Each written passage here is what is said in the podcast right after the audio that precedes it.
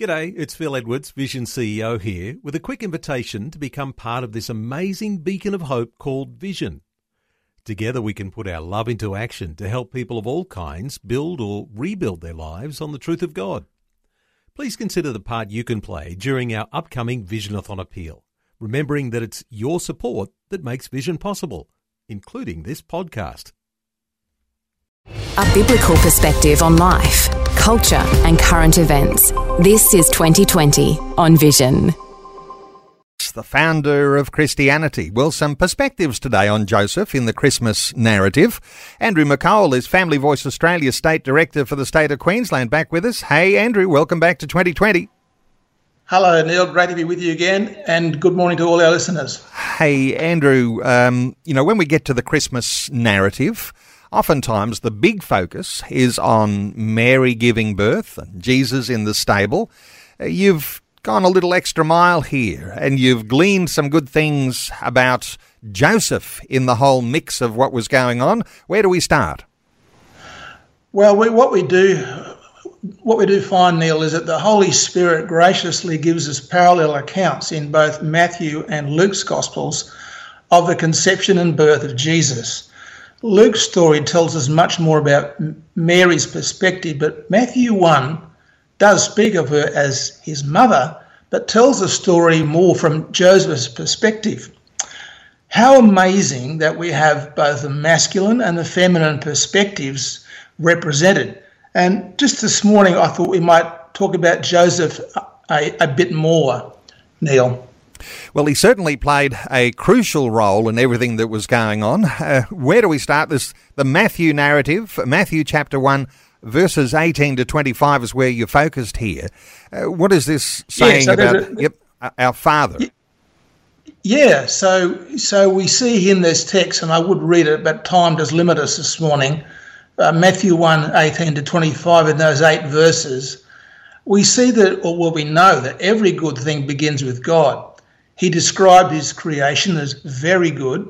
So the incarnation, which we call it theologically, of God becoming a man with a view to the redemption of the world could never be a human plan. It was God's plan and his alone. And Paul explained to us that for this reason I bow my knees before the Father, from whom every family in heaven and on earth derives its name.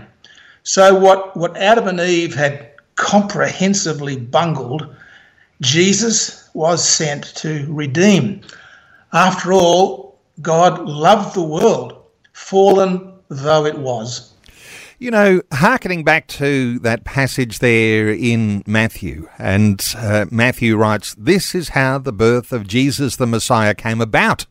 His mother Mary was pledged to be married to Joseph, but before they came together, she was found to be pregnant through the Holy Spirit because Joseph, her husband, was faithful to the law and yet did not want to expose her to public disgrace. He had in mind to divorce her quietly.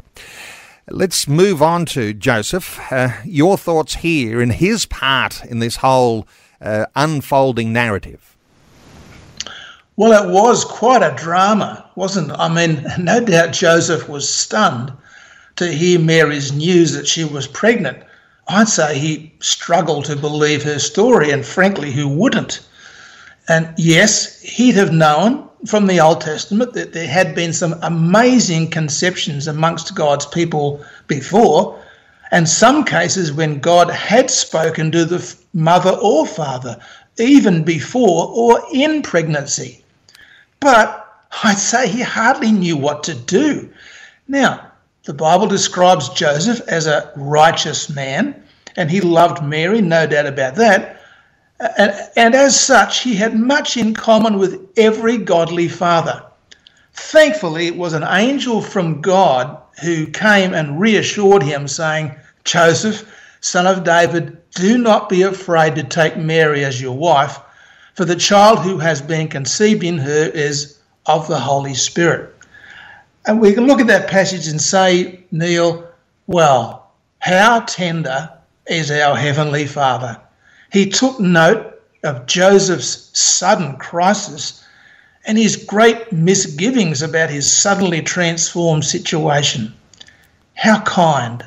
He explained to Joseph his plan, implicitly granting him and Mary responsibility for Jesus under his care and supervision. This was delegation of an amazing kind, and our Father was willing to entrust these two with his Son. What a responsibility. it is. And you know what? Uh, the humanity comes out here.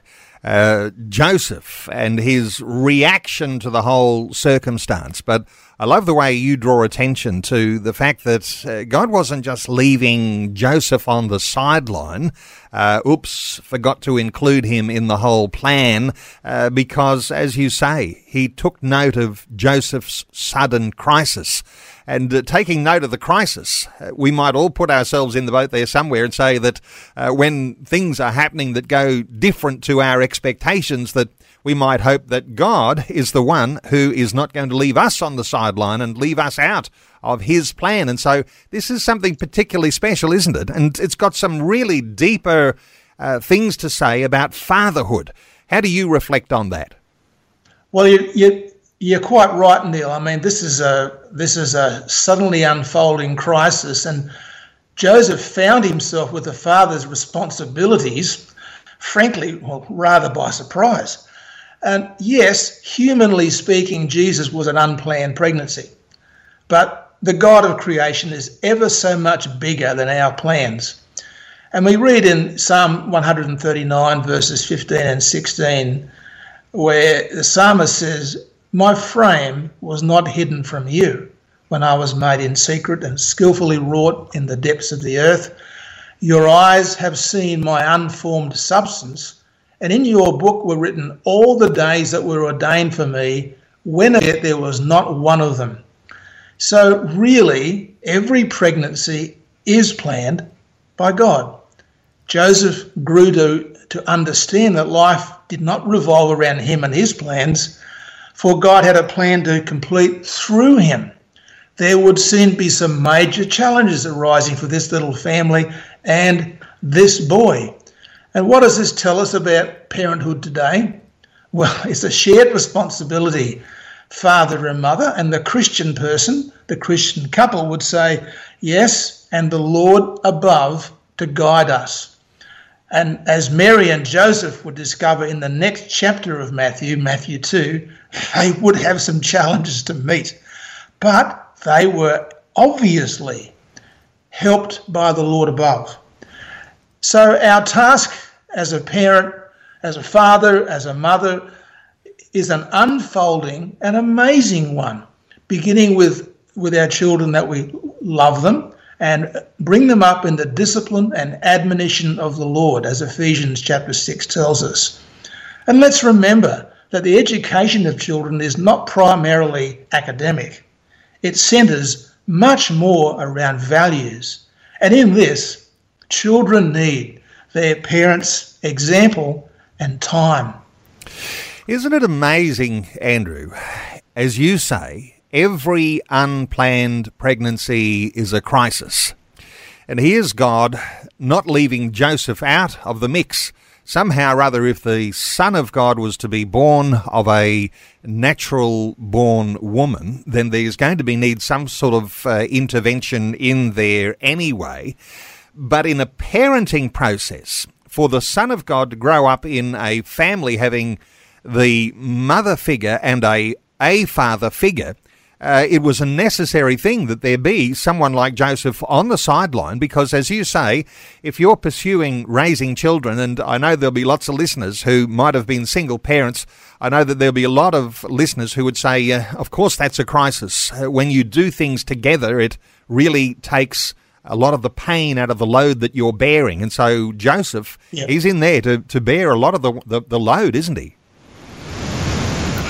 Yes, well, that's that's the point, and we we have to understand that God is in everything. Parents, and uh, having three, that we we all, wife and I, thank the Lord for them.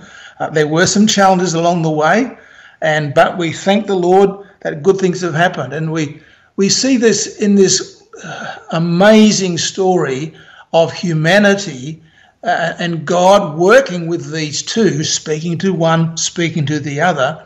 We see here that from a, a fatherhood perspective, Joseph represents a prototype for every godly father.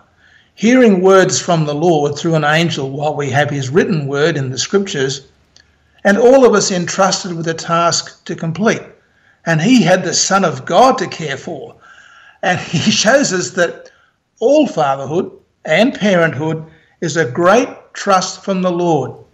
He'll still be here when we've departed, and we'll be giving an account to him for our faithfulness. And just in conclusion, Neil, we can say quite frankly and simply that one day our families will be celebrating Christmas and we won't be there. But in the meantime, we have a grand God given opportunity today to leave behind an impact on our children that they could well be appreciating many years from now, just as Joseph and Mary did. And that'll give us another reason to be celebrating in heaven at some Christmas time in the future.